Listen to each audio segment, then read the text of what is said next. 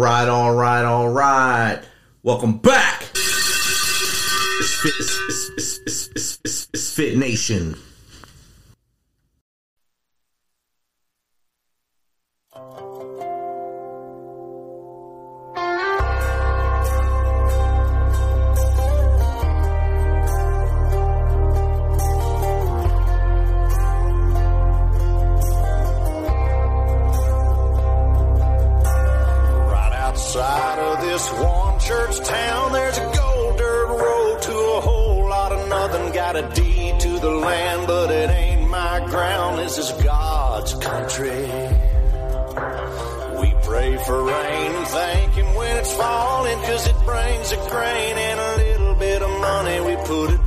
never played. I guess it's why they call it God's country.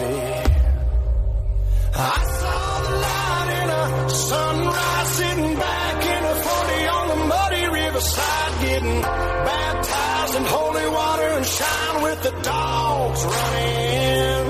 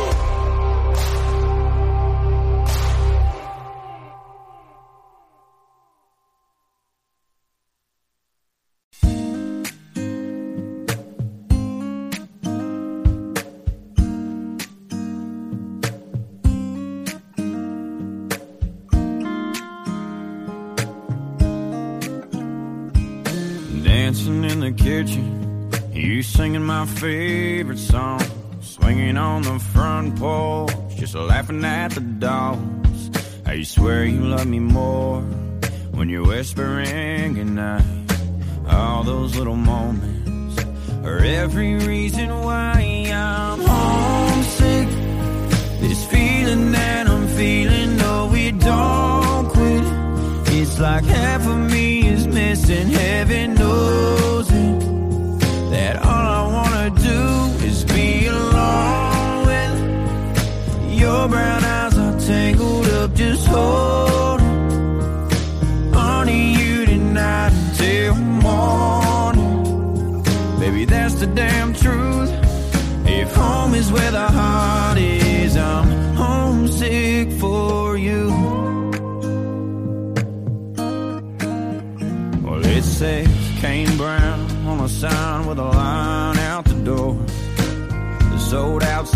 double I've never been before. Yeah, they're screaming my name. This is what we dreamed about. But out here singing about you, baby, all I'm thinking about is how I'm homesick. This feeling that I'm feeling, no, we don't quit. It's like half of me is missing, heaven knows it. That all I wanna do brown eyes are tangled up, just hold on to you tonight until the morning. Baby, that's the damn truth. If home is where the heart is, I'm homesick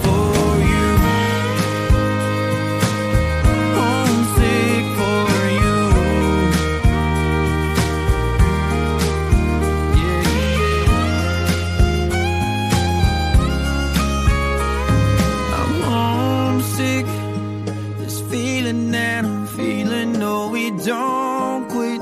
It's like half of me is missing, heaven knows it. That all I wanna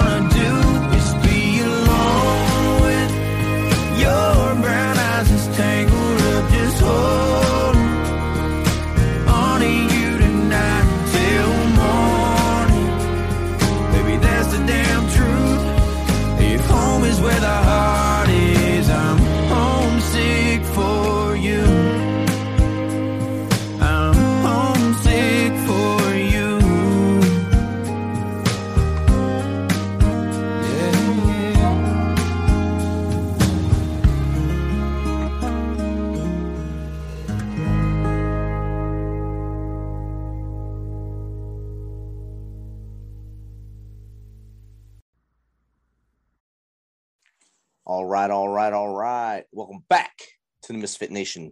If you're a new listener, we appreciate you joining us. Be sure to subscribe to the show on your favorite podcast apps and on our YouTube channel, the underscore Misfit Nation. That's the underscore Misfit Nation. This will keep you up to date on our latest episodes of the Misfit Nation while also allowing you to hear the amazing stories of our guests. Speaking of which, our next guest has shared the stage with Martha Stewart, Dr. Oz, Suzanne Somers, Caitlyn Jenner, Ice T, and five presidents of the United States. At Harvard, Cambridge, Oxford, London Stock Exchange, NASDAQ, Mercedes, Porsche, Coca-Cola, Microsoft, AT&T, and the Royal Society of Medicine. His 21st best-selling book, Wisdom of the Men, is nominated for the Pulitzer Prize. He splits his time between homes in New York City, LA, and Acapulco, Mexico, where he lives with his wife of 20 years, Ali, and Nova, their billion peso puppy. So without further ado, let's welcome to the Misfit Nation, Mr. Clint Arthur. One billion pesos. That's what I've spent on that dog. I'm telling you. I have four dogs. I understand the pain. they, uh, Oh they say get a pet. They say rescue a dog. They say it's a beautiful thing. But then they don't tell you the backside of it. The anguish, you know, hearing her crying when she broke her ligament and I had to take her and get her repaired. Oh, poor baby. And look you in the eyes with the doe eyes, and you know you have to not only get her repaired, but have a treat ready for her when she comes back, so she's happy again. Aw. Well, you know, you gotta. What's it all about, right? What's it all about? If you don't have love, what's it all about? Exactly. that's exactly right. You have to have love for others, a love for all all living things, and that's that's what keeps this marble spinning around. It's not the hatred that we see; it's the love you can provide your your fellow brother and sister around you, and your of course the animals in our lives. So, Clint, if you don't if you don't mind, tell the Misfit Nation a little bit about your backstory, how this all started for you. Well, I thought I could do anything. I thought I could conquer the world. I thought I could go to Hollywood and write a bunch of screenplays and somebody would want me to star in them and then I would become a movie star and famous and win an Academy Award and I would become very special to the world. I only became very special to the people who called Yellow Cab Company because I became the driver of Yellow Cab number 6087 for many, many, many years. And that was a scary, miserable, terrifying way to eke out a living for a guy like me who should have been somebody. You know, when I was in eighth grade, I was the star of West Side Story. I was Tony in West Side Story, and we did another play that year. It was called Hair, and Robert Downey Jr. was the star of Hair in my junior high school play. And then uh, the ninth, in ninth grade, there was a kid named Jon Cryer. He was he was Conrad in Bye Bye Birdie, and in tenth grade in the high school play, I was Conrad in Bye Bye Birdie. Jon Cryer, of course, went on to star in a little TV show with Charlie Sheen called Two and a Half Men. He was one of those two and a half. You know, I should have been one of those guys. Why not?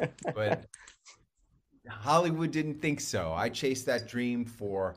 I heard you get 10 years. It takes you 10 years to become an overnight success in Hollywood. Well, 10 years came and went, and then it went to 11 years. I thought I'm overdue. And then 12 years, and then 13 years came and went. And I said, Holy cow, I cannot keep throwing my life away on this dream. That's never going to happen. I just want to, I just want to be a normal person. That's where I was at. I just wanted to be a normal person. I just want to get married and have a wife and uh make some money and own a home. And luckily, I got out of taxi driving and got into selling gourmet food. And then I met a great woman, and she believed in me more than I believed in myself. I started buying, I bought a fixer upper and fixed it up and rented it out. And then I bought a teardown, and then I bought a vacant lot, and I bought a bunch of vacant lots and built a bunch of houses. And I got fat and happy all throughout the 2000s. And then it came to be October 2008. What were you doing? Were you, were you, were you as scared as me? The world was melting down in the financial crisis. I went to a men's self-help campfire. Oh, wow. And the shaman pointed at me across the yellow and orange flames and said, You don't know it, yet but you're already dead.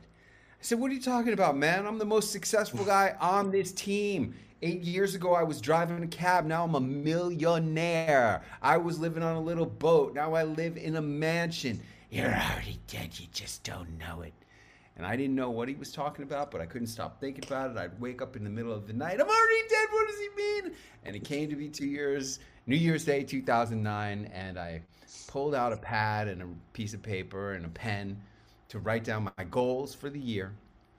As I became accustomed to doing when I became successful as a businessman, and instead of trying to be a writer, because I had quit writing. I quit writing on New Year's Day of the millennium. I said it's not worth it. I'm not throwing my life away at this anymore. But on but 9 years later on New Year's Day of 2009, I said, "Hey, what if that guy's right? What if this is going to be the last year of my life? What if I was going to die at the end of this year? What would I want to accomplish?" And the crazy thing is, I wrote down I need to write my book about what I learned in business school that made me successful once I stopped trying to be somebody and just focused on getting business done. And that became my first best selling book. And now, 21 best selling books later, I have my book, Wisdom of the Men, which is nominated for the Pulitzer Prize. And I'm following in my footsteps of my high school creative writing teacher, his name was Frank McCourt. He won the Pulitzer Prize in 1997 with his memoir about his impoverished childhood in Ireland. And my hope and prayer is that these judges are going to see the virtue in selecting Clint because I, man, you know, if you had told me that I would be writing like in obscurity, even, you know, I have 21 best selling books. What does that mean? Nobody still knows who I am. If I was writing, if you told me 40 years later, I'd be writing and writing and writing, and still nobody would know and nobody would care. Nobody in the grand scheme of things. I don't know. I don't know. I don't know. I don't know. But here I am. How's that? I mean, that's great. Uh, I mean, how did it feel when you got that nomination, knowing that your junior high school mentor, uh, Mr. Frank McCourt, was also nominated and achieved the Pulitzer Prize? Now you're in that same boat as him. It was really an incredible feeling. I, it really was. I was very, very excited. I made a video about it. I was, where was I? What was I doing? I was getting on a plane. I was going to London. I was going to London to speak at the London Stock Exchange and the Royal Society of Medicine and Oxford and Cambridge on a tour. that was in September when I found out, and it really was exciting. And there's a video about it on my Facebook profile page, Clint Arthur. You know, the the nomination is really quite incredible. It really is. It it has changed my life and changed me a lot. And you know, I don't know how many books there are that are competing. It couldn't be more than 300. You know, I'm one out of 300, I think. And hopefully I'll be the one. Well, let's hope so. That'll that'll add another thing to your your resume to your your next book. Pulitzer I Prize freaking author. deserve it, man. I deserve it. I've been in the game a while. I really, I really do deserve it, man. In this book, I got every, I, you know, I was thinking about what am I going to write in this book? Wisdom of the Men. This came out of my work with the men in the self-help teams that I was part of. Every time we would have a meeting, I somehow, somehow I got up the courage to run to be the leader of the team, and they freaking elected me the leader of the team. It's the only thing I've ever been been elected to in my whole life. The only thing I ever ran for, and the only thing I got elected to, was team leader of a men's team called Kryptonite Junkies from the 17th Hell. That was the name of the team. oh wow. Crazy name, right? Yes, the it first is. thing I did was that's a misfit name, I'll tell you. First thing I did was when I got on that team and became the leader, I tried to get them to change the name of the team from Kryptonite Junkies from the 17th Hell to something more rational. And after about an hour and a half of discussion and argument back and forth, we did change the name of the team to Kryptonite Junkies from the 18th Hell. That that happened for real. But then when I became the leader, the first thing I did was I got my right hand man to orchestrate this, where the men changed the name of the team to the men. So this way, when I was going to the meetings, my my wife would say, "Where are you going?" I said, "I'm going to the men," and that made a lot more sense. And you read about it in the book. It was a it was a tremendous thing to be the leader of the men, and when I was the leader of the men, we'd get to a certain point in the meeting, and I would say, "All right, let's get your chairs. Everybody circle up." Made a circle around, you know, in the field wherever we were having the meeting, and I'd say, "All right, it's time for the wisdom of the men. Who needs the wisdom of the men?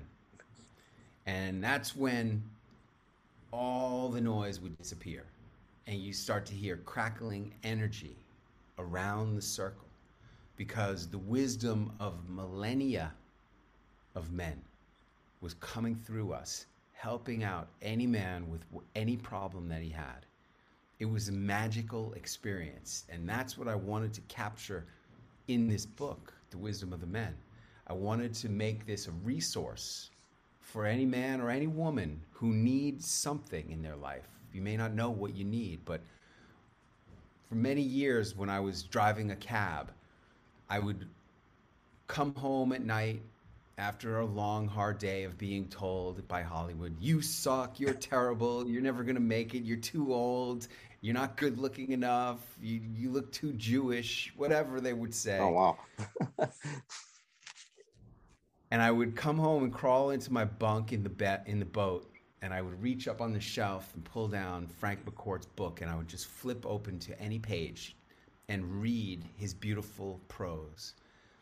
And hopefully, people will just flip to a random page and open and read this book to get something because there's so many different stories from so many different people John Travolta, Nicolas Cage, Dr. Oz.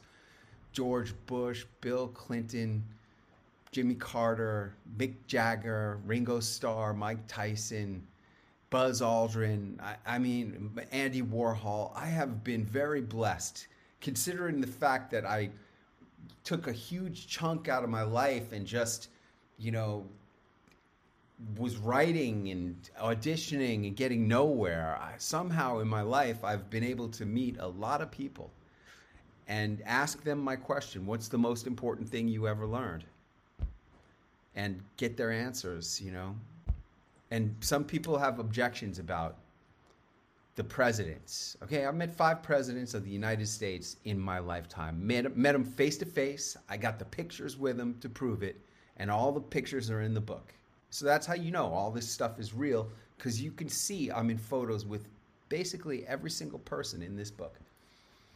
And people object to these presidents. Oh, this one was a terrible person. This one, I hate his politics. This one is a deep state operative. This one was a communist. Whatever you may say. That's not what this is about. What this is about is about timeless wisdom.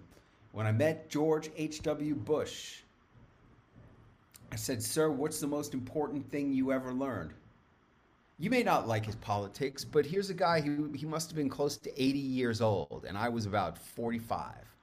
I said, Sir, what's the most important thing you've ever learned? He said, Well, young man, that's a big question. But I have to say, you have to keep doing the things you love in this life. And in the photo, you'll see his necktie has little parachute jumpers on the necktie. The guy loved parachuting out of airplanes. Yep. And what does that have to do with politics? Nothing. It only has to do with advice. And do you think it's good advice to keep doing the things you love in your life? Oh, definitely. Yeah. Uh, another tidbit about George H.W. Uh, he loved loud socks, uh, colorful socks. So he's really involved with John's Crazy Socks, uh, another guest I had on here. And even up until when he passed, his family asked for pairs of socks for the funeral for everybody. So they all had socks to reference their, their love of their dad as he went went to the other side. You know, ultimately, whatever you think about celebrities or about presidents or about astronauts or musicians or boxers, whatever you think about it, these are people who have reached a level of prominence in their industry, which has transcended the industry and taken them to international superstardom. That's the only people that I wrote about in the book. And they're people. And what I what I do is I connect with people and I find out the smartest thing they ever learned. There you go. and you what you basically do is take the the media veil off of them and make them humans in the eyes of the reader so the reader can see that these are people just like you and i who get up every morning put their pants on one leg at a time hopefully and uh, they're able to walk forward every day and be successful as human beings That's true. And also, a lot of these stories really aren't about the people who I met. It's about my process of meeting the people. You know, like I didn't really get a lot of time with Mick Jagger.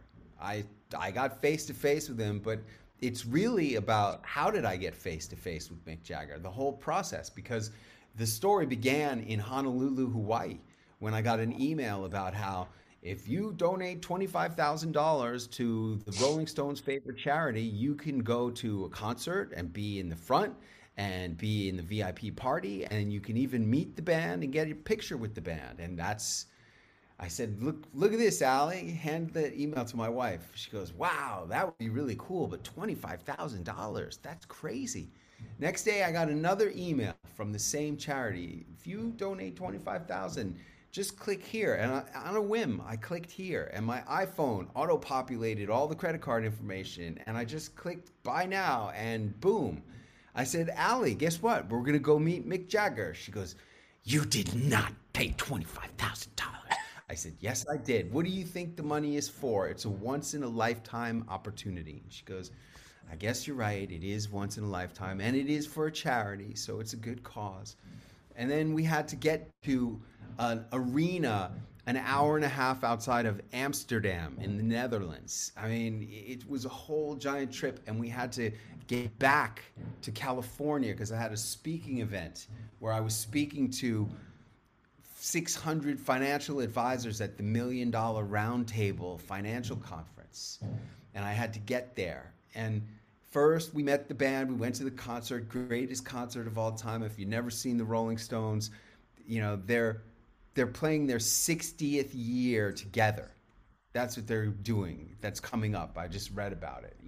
When you're in a band, when you're doing anything for 40, 50, 60 years, you have no idea of the mastery that comes out of it. That's why that's why this book turned out so great. I've been doing it for so long. I really have gotten good. And we go to this concert where in the you know before the concert we go to the vip party and then we have our meeting with the band and i'm there i am shaking hands with mick jagger and i go sir mick what's the most important thing you ever learned? He says you can't always get what you want, but if you try, sometimes you might find you get what you need. And I know it's just a line from a song, but damn if it's not amazing advice. You know, I, I can't always get what I want. I don't often get what I want. I've spent 13 years not getting what I want, but I did get what I needed. And people ask me, do you resent having spent 13 years chasing a dream that never happened? And I say no, because I learned the most important thing out of all of that is that it's not it's not what you do in this world. It's not what you do. You could be the best brain surgeon in the world. But if nobody knows about you, you can't save any lives. It's about who you are in the eyes of the people who need you. If you are respected and known and admired throughout the world as being the best brain surgeon, then you could save a lot of lives. Is Dr. Oz the best cardiothoracic surgeon in the world? I don't know. But I do know that if I was a super rich guy and I needed cardiovascular surgery, I would be strongly considering Dr. Oz as my surgeon because he's Dr. Oz. He's a household name. So then after the concert, but this is the crazy thing. You can't always get what you want, but if you try, sometimes you might find to get what you need.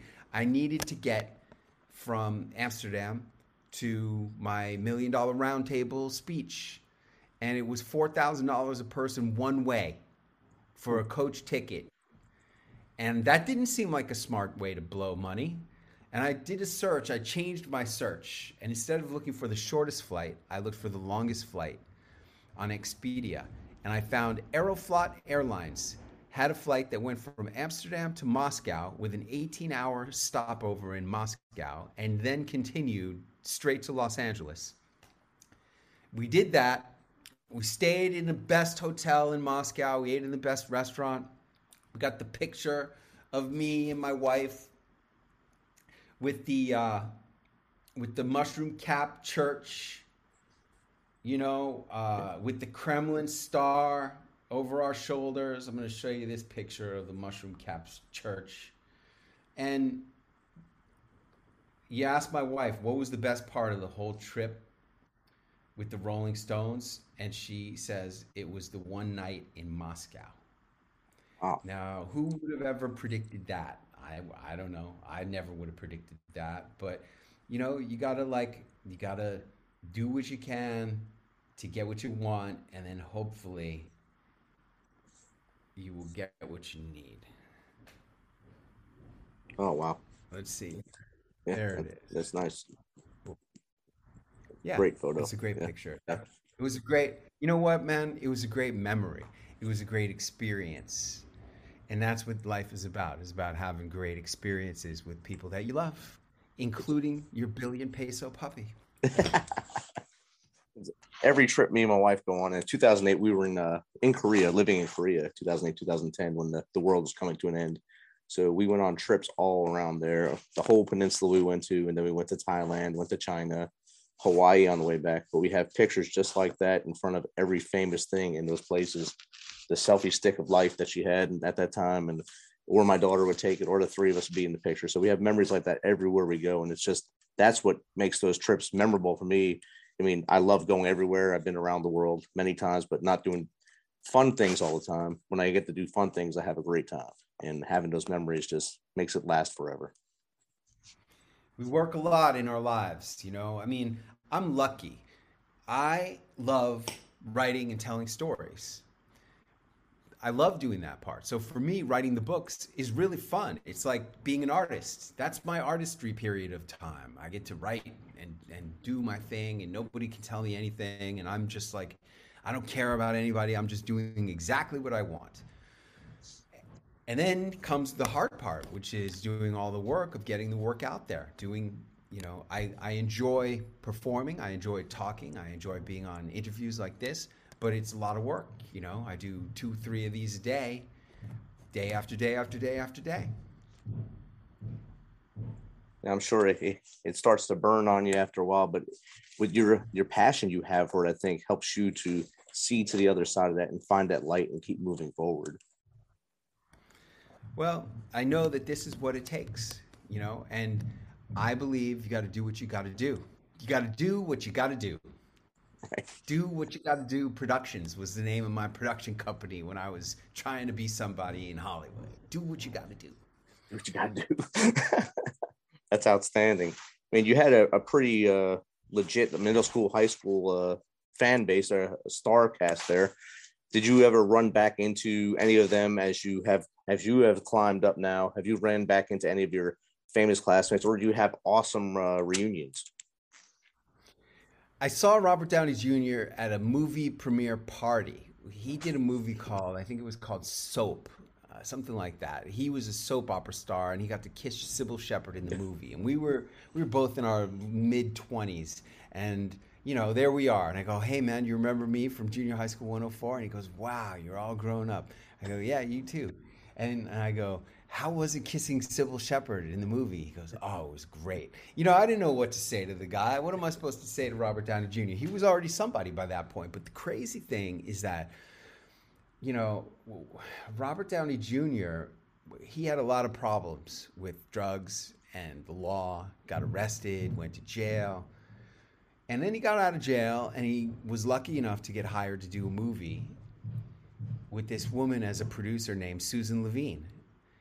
And then he hooked up with Susan Levine, and he's been married to Susan Levine, and they're on a rocket ride together. I mean, she produces all the movies that he does, and they make tons and tons of impact, influence, and income around the world. Who is Susan Levine? Here's the crazy part. My wife used to be the president of a Hollywood production company, and Susan Levine worked for my wife. In every production company, they have somebody who is called the development person. Their job is to read all the screenplays that people submit and tell the producers why the screenplays suck. That's their job. And who was the D girl at my wife's production company? Susan Levine. And you know, when this guy hooked up with Susan Levine, boom.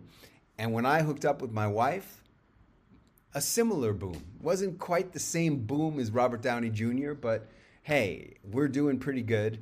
And I personally, if I was to look back, like if you were to tell me when I was behind the wheel of the cab on New Year's Eve of the millennium, making $513, Clint, one day, 20 years from now, you're going to own houses around the world. You're going to have had your dream cars. You're going to be married to this beautiful woman who loves you more than anything for 20 years. You're going to have worked with all these international superstars and five presidents of the United States. I wouldn't have believed it because that's how low I was. And so that's how grateful I am every day to have what I have because it's not the houses, it's not the cars, it's not it's not any of that stuff. It's uh, it's the life that I've built and who I've become in the process of all of this. I've become the husband, I've become the man, I've become the writer, I've become a person who is living up to my three words. These are my three words freedom, power, and adventure. Freedom to do what I want, the power to make it happen, and the adventure. That's what read the adventures in Wisdom of the Men. All the adventures are in there, and there was a lot of them. Awesome. And Clinton, where can the uh, the average man like myself find your books? Amazon.com. You got to type in Clint Arthur. Just type in Clint Arthur at Amazon.com. You'll see a lot of books. Okay, There you go. awesome. And uh, how does someone get in contact with you if they want you to either be on their show, just to get some advice from you, how to be a better person? Thank you. That's very kind of you to say that. No one's ever said, "How do you get advice about how to be a better person?" That's that's very nice. That's kind of like when I was on the Today Show with with Brooke Shields and Willie Geist interviewing me, and Willie Geist goes after the like we get to the end of the interview, and Willie Geist goes, "Okay, we have a viewer question from Michelle in Long Island. She wants to know." After a long bad relationship is over, how do I move on? and I'm on live TV on the Today Show, and I'm like, who the hell am I to be answering this question? I'm I'm not anybody who knows anything. But I said something. I said, just let it go, right? Just let it go, because when you let it go, you got to make room for the old to have the new. So just let it go. And that seemed to be something that everybody liked. So if you want to get in touch with me, Clint with 3Ts.com. It's on the screen. Clint with 3Ts.com. Why 3Ts, Clint? Well, I work with a lot of authors, speakers, coaches, experts of all different kind. They come and I help them write their books or tell their stories or learn how to have more impact, influence, and income. And one of those experts is a name scientist. And she said to me, Clint, I wish you had an extra T at the end of your name, Clint, because the T's always end up on top. And I couldn't get Clint with two T's.com, but I could get Clint with three T's.com. And that's why Clint with three T's.com is where you go. Outstanding. And Clint, thanks for taking some of your time to share your story, share your knowledge with us here. And uh, good luck to uh, the Pulitzer Prize. I know I know it's coming to you. I'll see it on the, the big screen with you standing there with the prize, and that'll be a light for all our, our listeners. Thank you, Rich. Appreciate it. Great to be with you.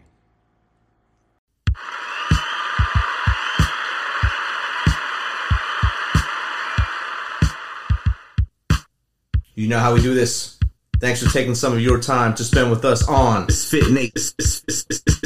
Fit Nation. Be sure to hit that subscribe button and share the link as much as possible. If you want to, please become a supporter to help us carry this thing on. We appreciate you. If you know someone that brings that energy, has a great story, is an up and comer in any industry of music, in the arts, have them reach out to us on themisfitnation.com. We will get back to them within one day and get them on here so they can share their story with the world. As always, till next time, be humble, stay hungry, and keep hustling. Because we are Fit, Nation.